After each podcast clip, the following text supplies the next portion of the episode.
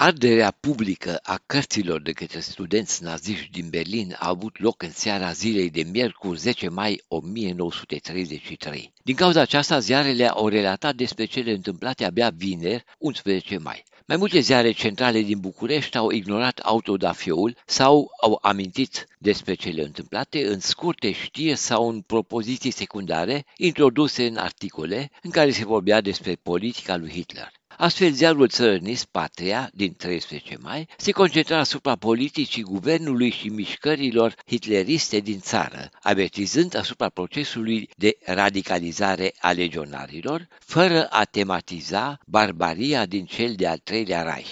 Universul al lui Stelian Popescu a informat cititorii despre manifestații antihitleriste din străinătate, evitând însă să pătrundă în miezul problemei. Fără să schițeze vreun gest de distanțare, Universul scria că în Germania s-au ars movile de cărți demoralizatoare cu tendințe antinaționale. Este citat și Goebbels, care a relevat faptul că Revoluția din o mie nouă sute treizeci și trei pune capăt perioadei intelectualismului evreiesc exasperat. Curentul lui Pampir Sheikaru a publicat pe treisprezece mai o scurtă știre sub titlul Arderea cărților socotite dăunătoare, în care în final se vorbește despre murdăriile intelectuale aruncate în flăcări și despre responsabilitatea asumată a studenților de a deschide căile adevăratului spirit german.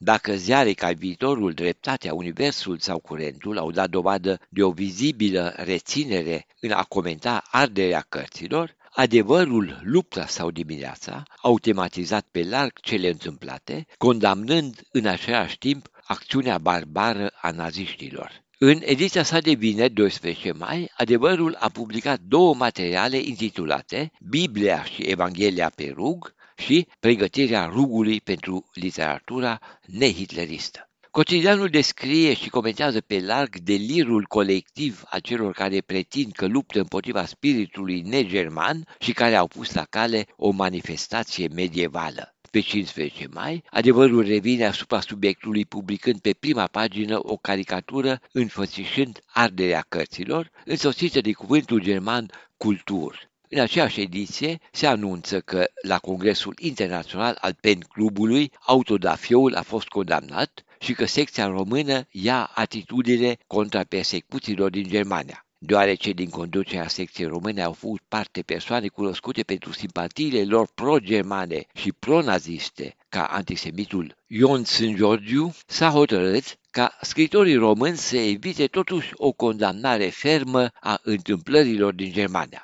Într-o scrisoare care urma să fie trimisă centralei P E N din Londra, secția română a decis să recurgă la o formulare generală care nu implică pe nimeni, arătându-se doar că P E N Clubul Român protestează împotriva intoleranței. Fotografii ale autorilor proscriși de hitlerismul german a publicat ziarul Lupta, amintind că este vorba despre cunoscuți scriitori germani, ale căror opere au fost arse la Berlin pe rugul ridicat de Inchiziția Culturală Național-Socialistă. Ziarele minorității germane din România, din Sibiu, Timișoara și Cernăuți, nu au ocolit subiectul, prezentând arderea cărților în conformitate cu linia propagandistică a naziștilor. Subtitlul Arderea unor cărți proaste, Zimburghiștoche Stageblatt susținea că o grămadă de literatură nocivă a fost incendiată într-un cadru festiv. Ziarul a reluat subiectul într-un alt articol intitulat